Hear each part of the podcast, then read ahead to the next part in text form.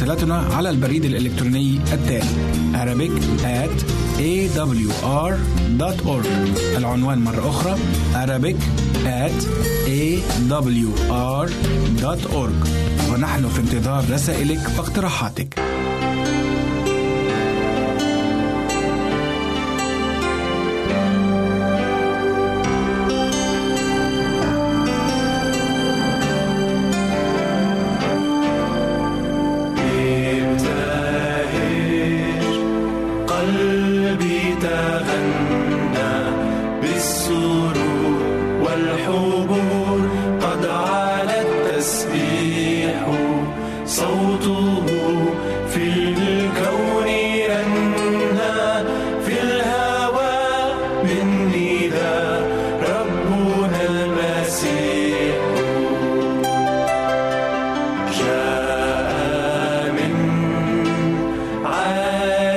semaine.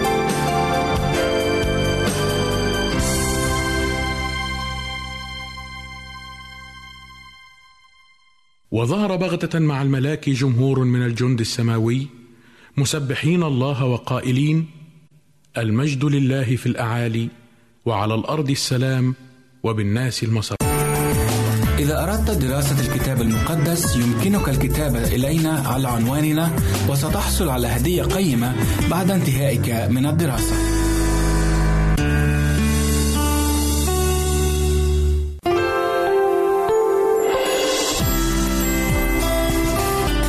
هنا إذاعة صوت الوعد. لكي يكون الوعد من نصيبك.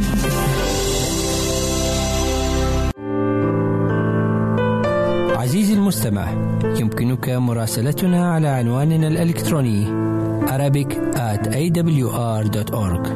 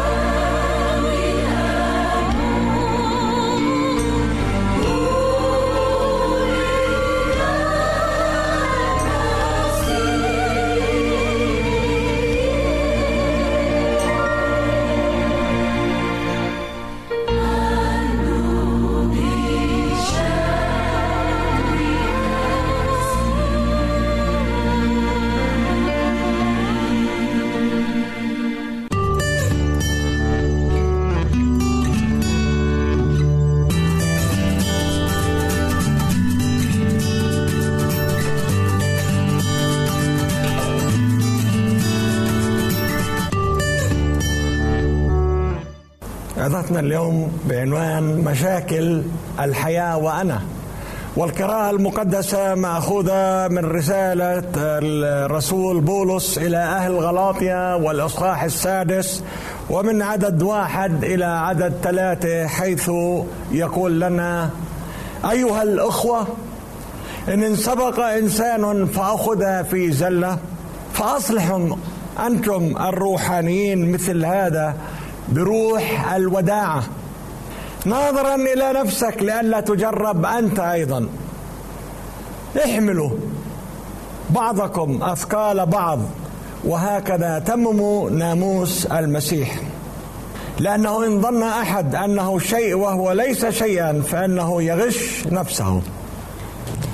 هنا أمر للمشاكل ويتلخص الأمر احملوا بعضكم أثقال بعض. كيف ممكن أن نحمل أثقال بعضنا البعض؟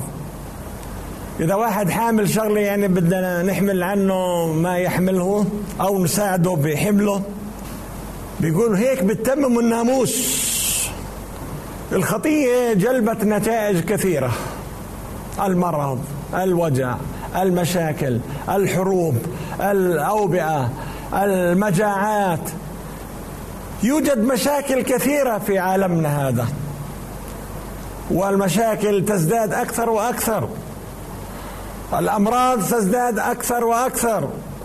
على الرغم من أنه أدوية كثيرة تخترع من أجل مساعدة المرضى ولكن لا يزال هنالك أمراض لا يزال هنالك مشاكل. وهون القديس بولس بيقول احملوا بعضكم أثقال بعض. كم الخطيئة جلبت من نتائج؟ مشا... نتائج شخصية ونتائج اجتماعية وعائلية. نتائج تتعلق بالزوج والزوجة والأبناء. بالطلاق بالمشاكل التي ليس لها إحصاء ليس لا نستطيع أن نعددها ولكن نحن آه، ندركها أن هنالك مشاكل كثيرة. ولا واحد في العالم بصورة عامة مستثنى من هذه المشاكل. ولكن السؤال كيف أستطيع أن أحمل ثقل شخص آخر وأطبق هذه الوصية احملوا أثقال بعضكم البعض؟ نتأمل في مشاكل الموت. أبونا آدم وحواء نعرف أنهم كان عندهم ولدين قايين وهابيل. وبنعرف انه الشيطان زي ما أقنع حواء تتمرد على الله أقنع قايين إنه أقتل هابيل والرب انظره إن أحسنت أفلا رفع وإن لم تحسن فعند الباب خطية وإليك اشتياقا وأنت تسود عليها ولما سألوا ربنا أين أخوك؟ قال أحارس عن أخي. قال دم أخوك. صرخ إلى السماء. أنت قاتل. كم حزن آدم وحواء. عرفوا إنه أجرة الخطية موت. أخ يقتل أخوه. واليوم هذه المشاكل آه، موجودة بشكل كبير في العالم. القتل.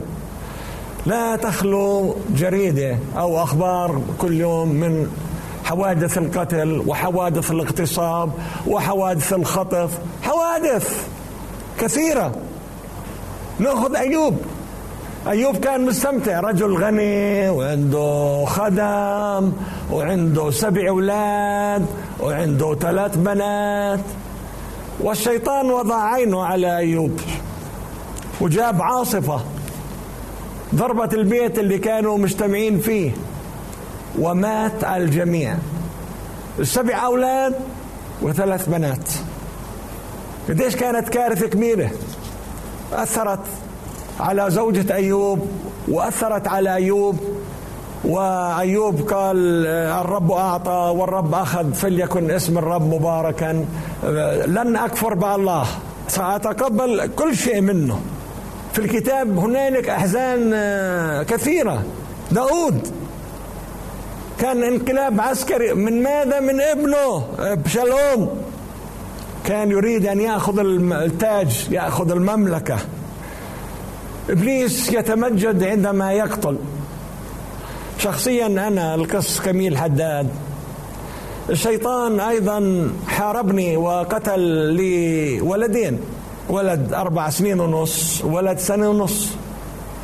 إبليس يريد أن يحبط ويقول أنت مع الرب؟ لماذا الرب لا يحفظ أبنائك؟ لماذا يقتلوا؟ مشاكل كثيرة موجودة.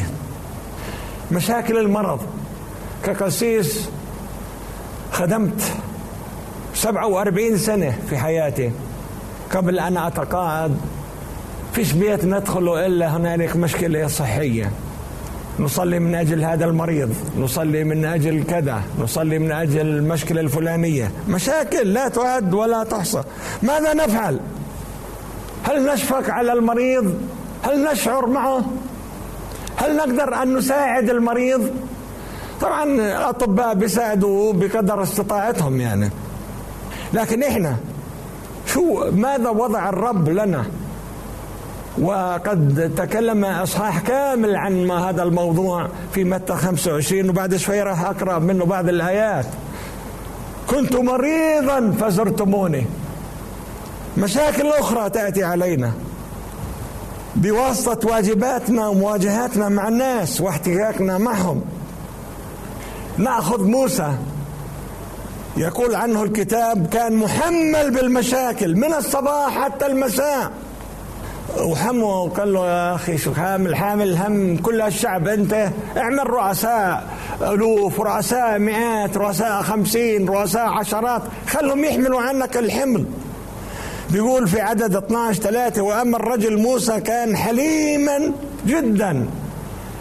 كان حليم جدا. أكثر من جميع الناس الذين على وجه الأرض. رجل صبور جدا. بولس في العهد الجديد يتحدث عنه في رسالة كورنثوس الثانية 11 و 28 ويقول عنه عدا ما هو دون ذلك. التراكم علي كل يوم. الاهتمام بجميع الكنائس مشاكل كثيرة. كل ما زادت المسؤولية على الشخص كل ما كانت المشاكل أكثر ومشاكل معقدة أكثر. بنقرأ كمان بكورنثوس الثانية إصحاح 12 وعدد سبعة ما يلي. أعطيت شوكة في الجسد. مرض؟ لحد الآن غير معروف بالضبط. ملاك الشيطان ليلطمني لئلا أرتفع. من جهة هذا تضرعت إلى الرب ثلاث مرات أن يفارقني صلوات قوية. فقال تكفيك نعمتي لأن قوتي في الضعف تكمل. فبكل سرور أفتخر بالحري في ضعفاتي لكي تحل علي قوة المسيح. والآية اللي بعدها جميلة جدا لذلك اسر بالضعفات. وإيش كمان؟ والشتائم. قديش كان بيسبوا عليه؟ والضرورات والاضطهادات والضيقات. كل هذا لأجل المسيح. لأني حينما أنا ضعيف فحينئذ أنا قوي. كلمات رائعة. كل هالمشاكل هاي. كانوا كان مسؤول. مشاكل كثيرة اصفار كثيرة. ولذلك ينصحنا احملوا بعضكم أثقال بعض. احملوا مشاكل بعضكم البعض احملوا أثقالهم مشاكلهم. شاركوهم ساعدوهم كفوا بجانبهم حتى يتحملوا أعباء هذه الحياة. الله وضع الغني ووضع الفقير. ووضع مسؤولية على الغني أن يشارك الفقير ويدعمه ويعينه على أن يأكل وعلى أن يلبس وعلى أن يتحمل أعباء الحياة. الله أعطانا مسؤولية أن نساعد بعضنا البعض أن نحمل أثقال بعضنا البعض. والمسيح عندما سئل سأله أحدهم من هو قريبي؟ أجاب بمثل يفسر لنا هذا هو السامري الصالح. في إنجيل لوقا عشرة وبالأعداد 30 إلى 35 لوقا صح عشرة 30 إلى 35 هنالك من هو قريبي؟ شيء حلو المسيح قال قصة إنسان كان نازل من القدس إلى أريحة وتعرض إلى سرقة إلى لصوص سرقوا تجارته عروه حتى تقريبا من ملابسه ضربوه بعد ما قاوم وكان الدم آه، ينزف وفي حالة خطرة. ويقول الكتاب أن أن رجال الدين مروا بجانبه. وهذا الإشي الذي يحيرني أنا كرجل دين أنه رجل الدين يرى شخص هكذا ولكن لا يتحرك ليساعده. كاهن؟ أول شيء. وبعد الكاهن مر شخص لاوي. صبت الكهنة من اللاويين. لاوي يمر. وينظر هذا المنظر ولا يتأثر لا يحمل ثقله. ويمر عليه ثالثة. آه، ذلك السامري. والسامريين واليهود في عداوة مستمرة. لكن يقول المسيح إنه السامري عندما مر ورأى هذا المنظر تأثر.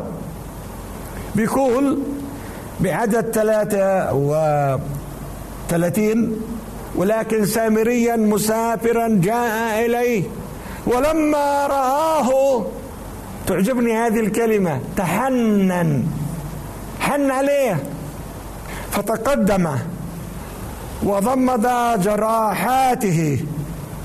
شو عمل كمان؟ وصب عليها زيتا. وصب عليها خمرا. وأكثر من ذلك أركبه على دابته. وأتى به إلى فندق. الفندق هون مستشفى. مكان ممكن يعني يعتنوا في ذلك المريض الجريح. واعتنى به. وفي الغد بده يمضي لتجارته. أخرج دينارين وأعطاهما لصاحب الفندق وقال له اعتني به ومهما أنفقت أكثر فعند الرجوع أوفيك يعني كل الفاتورة تبعت المستشفى على حسابه. وكلمة دينارين يعني بجوز إحنا نشوفهم إشي قليل لكن بالنسبة لذلك الوقت إشي كبير. ويأخذ وقت وقال مستعد كمان أدفع. نعم.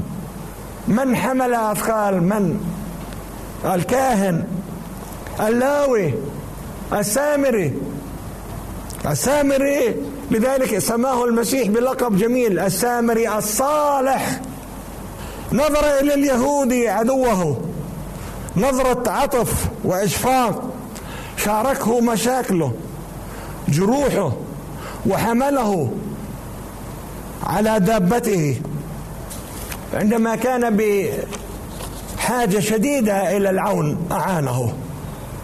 ما هي؟ نسأل نفسنا ما هي أثقال العامة التي يجب أن نشارك الناس إياها بعضهم بعضنا البعض؟ حيث أن المساعدة في وقت الضيق واجب أخلاقي للناس الذين عندهم محبة المسيح والمسيح وصانا وصيته قال هذه وصيته أن تحبوا بعضكم بعضا كما أنا أحببتكم. وين المحبة؟ وين الكاهن واللاوي الذين هربوا؟ نعم العدو ساعده ووصية المسيح احملوا بعضكم أثقال بعض. نريد أن نتأمل في الإصحاح الكامل في متى 25 هنالك إصحاح كامل عن هالموضوع. ويلخص هذا الإصحاح بنتيجتين. نتيجة الناس اللي شاركوا بعضهم بعض بيقول عنهم آه إنه ادخلوا إلى ملكوت أبي. والأشخاص الذين أهملوا عمل واجبهم قال اذهبوا عني يا ملاعين إلى النار الأبدية المعدة لإبليس وملائكته. قالوا ليش ليش؟ ما, ما عملنا شيء. لا جئت فلم تطعموني. عطشت فلم تسقوني. كنت غريبا فلم تأووني. عريانا فلم تكسوني. مريضا ومحبوسا فلم تزورونني. حينئذ يجيبونهم أيضا قائلين يا رب متى رأيناك؟ جائعا أو عطشانا أو غريبا أو عريانا أو مريضا أو محبوسا ولم نخدمك. فيجيبهم قائلا الحق أقول لكم. بما أنكم لم تفعلوا بهؤلاء الأصاغر فبي لم تفعلوا. فيمضي هؤلاء إلى عذاب أبدي والأبرار إلى حياة أبدية. هذا الاصحاح اصحاح رائع اصحاح قوي. يبين واجبات المسيحي تجاه كل شخص إن كان قريبه أو كان عدوه أو كان من جنس آخر أو كان من مذهب آخر عند الله لا يوجد هالأمور. المسيح ساعد المرأة الكنعانية اللي هي كان كان اليهود لا يريدوا أن يساعدوها. وقال لها عظيم يا امرأة إيمانك. لأنها أصرت وطلبت من المسيح وسجدت له. قالت له يا سيد. وعندما قال لها ليس حسنا أن يأخذ خبز البنين ويطرح الكلاب قالت والكلاب تأكل من فتاة المائدة قال لها عظيم يا امرأة إيمانك. وكان هاي عبارة عن تجربة. ودرس للتلاميذ أراد المسيح أن يعطيه لهم. ولنا. لا نحتقر الشعوب الضعيفة. لا نحتقر الفقير. لا نحتقر الأشخاص الآخرين. أن نحب كل العالم. هكذا أحب الله العالم. ما قال أحب الله اليهود أو أحب الله العرب أو أحب الله هاي الأمة أو تلك. العالم كله كل العالم. في يعقوب واحد سبعة وعشرين بيلخص الكلام وبيقول الديانة الطاهرة النقية هي هذه. إيش؟ افتقاد اليتامى والأرامل في ضيقتهم وحفظ الإنسان نفسه بلا دنس من العالم. احملوا بعضكم أثقال بعض. احملوا بعضكم من التأثيرات المؤذية لأبنائكم لجيرانكم لأصدقائكم للمشاكل الموجودة اليوم التي هي تضاعفت يمكن مئات المرات عن الماضي. ساعدوهم. صلوا من أجلهم. هل بصلاتنا نصلي من أجل الناس الضعفاء المرضى؟ الجياع العطاش المشردين نتيجة الحروب والمشاكل. هل صلاتنا تتضمن الفقراء والحزانة الذين فقدوا عزيز عليهم البائسين؟ بولس دائما يقول كنت أصلي من أجل المؤمنين. عندما نصلي من أجل هؤلاء الناس يوجد بركات الرب وعد فيها لنا. وهذه البركات سوف لن ندركها حالا ولكن عندما يأتي يسوع سيكافئنا باكليل البر الحياة الأبدية عندما نشارك الآخرين أثقالهم. وهذه مبينة كما قرأت في في إنجيل متى 25 علمها المسيح. يمضي هؤلاء إلى عذاب أبدي والأبرار إلى حياة أبدية. عندي أخبار سارة. في سجلات الملائكة بسجلوها. أريد أن أقرأ لكم آه، آية في ملاخي الصاح ثلاثة وعدد 16 و18 حينئذ كلم متقي الرب كل واحد قريبه والرب أصغى وسمع وكتب أمامه سفر. تذكرة لمين؟ لمين السفر هذا؟ للذين اتقوا الرب والمفكرين في اسمه. ويكون لي قال الرب الجنود في اليوم الذي أنا صانع خاصة أشفق عليهم كما يشفق الإنسان على ابنه الذي يخدمه. هذا هو الإله. سجل سفر عن أعمالنا. مستمعي الكريم لو الرب فتح هذا السفر في هذا اليوم ماذا سيكون مكتوب عنا عن حياتك؟ كم شخص ساعدته؟ كم شخص أحببته؟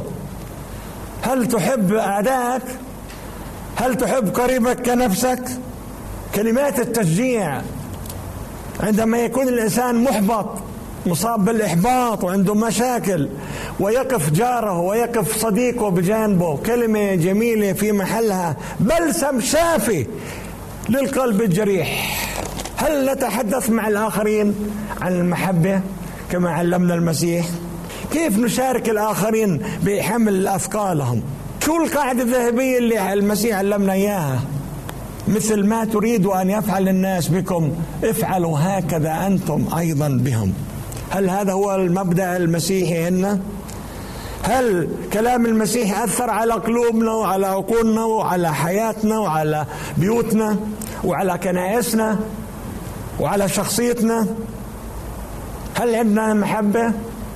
هل نتمتع بالمحبة. أحبوا بعضكم بعضا كما أحببتكم. أم نتطلع إلى مصالحنا الشخصية؟ أم بنشارك الآخرين أثقالهم؟ احملوا بعضكم أثقال بعض. ساعدوا. والرب سوف يجازيكم. والرب كتب سفر تذكرة. للذين يفعلون الصالحات. الذين يحبوا الأخوة الذين يعملوا كما عمل المسيح عندما عيره آه، رجال الدين. كان لا يحتاج الأصحاء إلى طبيب بل المرضى. الناس الضعفاء الناس اللي عندهم مشاكل وقفوا بجانبهم. هل نحن نقف بجانبهم؟ هل نحن عندنا عطف ومحبة تجاههم؟ صلاتي في النهاية.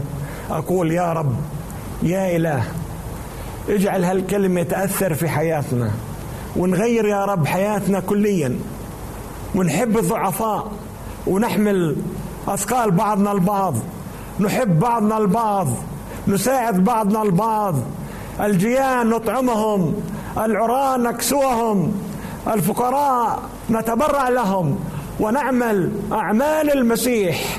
حتى نمجد أبانا الذي في السماوات باسم الآب والابن والروح القدس الإله الواحد. آمين.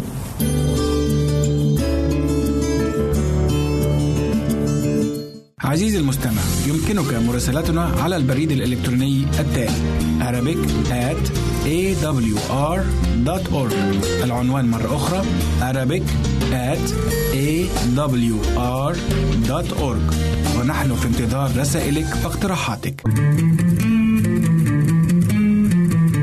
أنتم تستمعون إلى إذاعة صوت الوعي.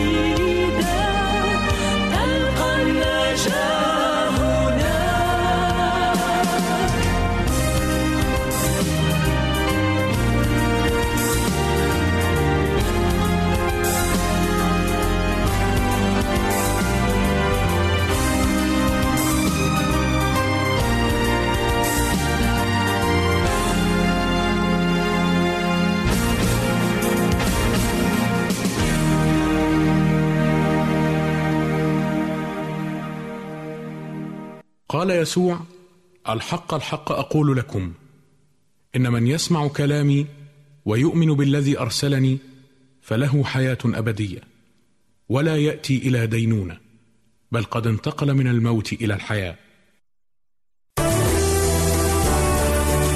أنت تستمع إلى إذاعة صوت الوعد.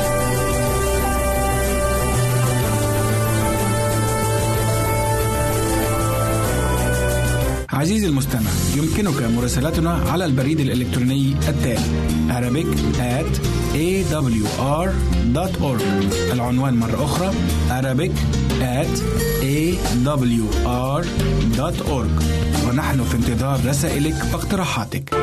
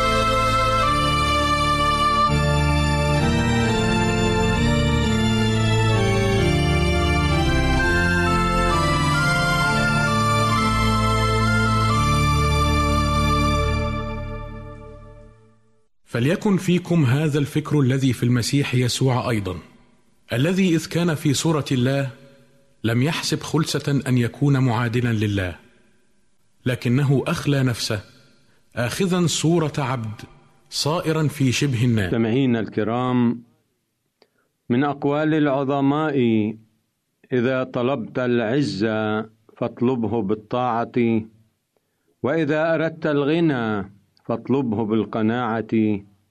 فمن أطاع الله عز نصره ومن لزم القناعة زال فقره. نرحب بكم مع لقاء الروح وحلقة اليوم بعنوان القناعة. من برنامجكم الروحي من وحي الكتاب. نعيش معها فضيلة القناعة في سطور ونعيش طمأنينة النفس بين يدي الخالق. تبارك اسمه. ويا هلا.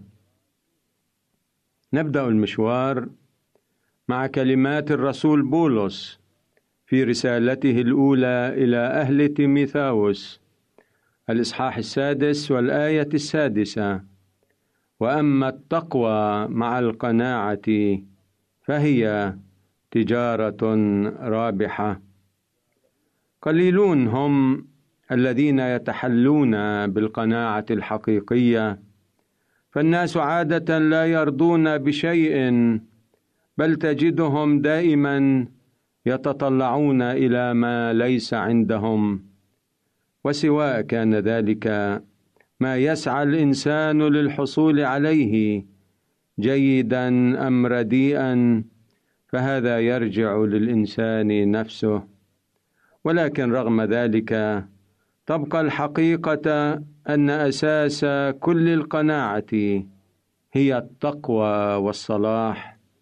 فبدون التقوى لا يمكن أن تشعر النفس بالرضا والقناعة.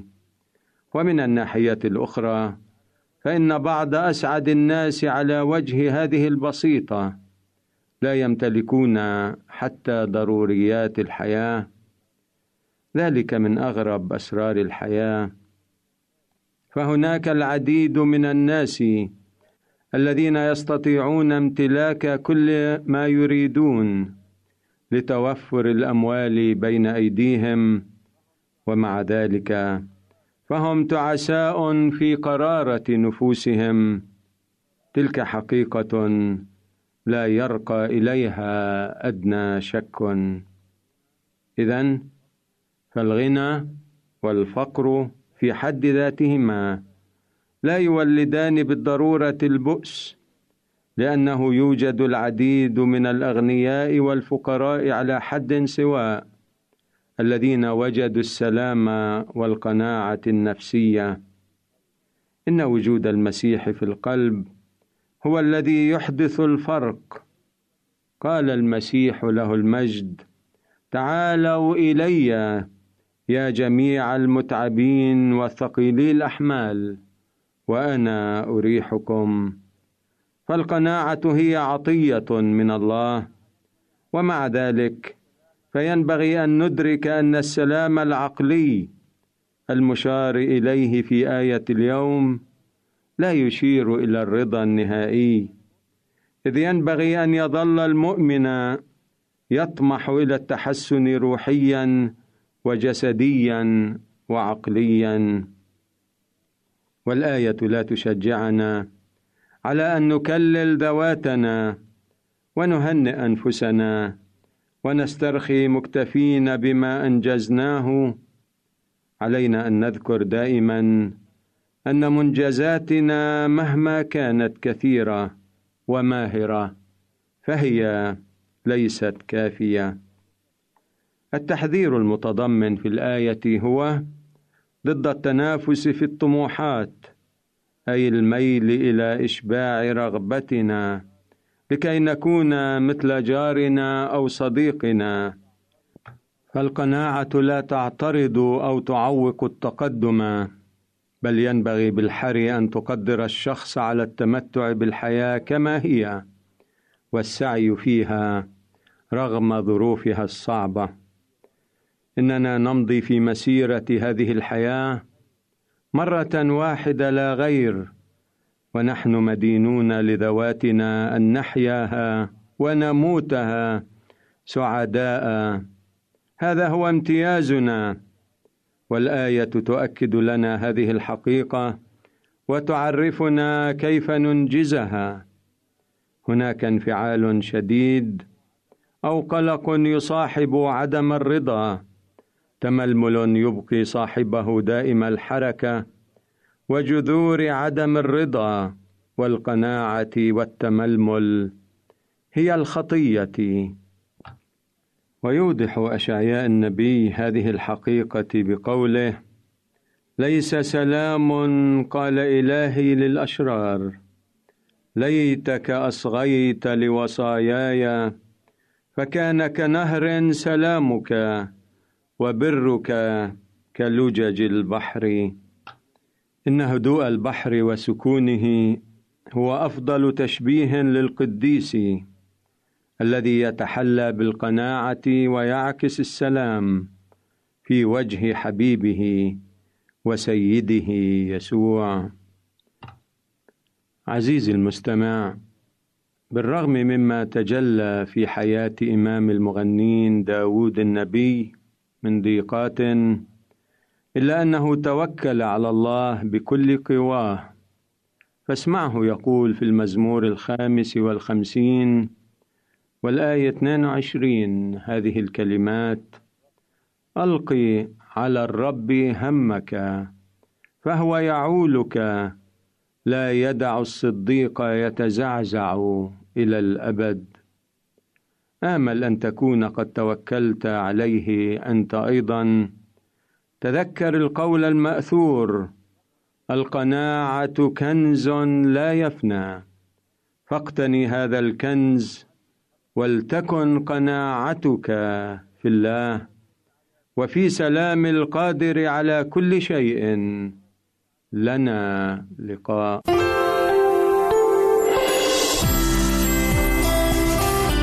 هنا إذاعة صوت الوعد. لكي يكون الوعد من نصيبك.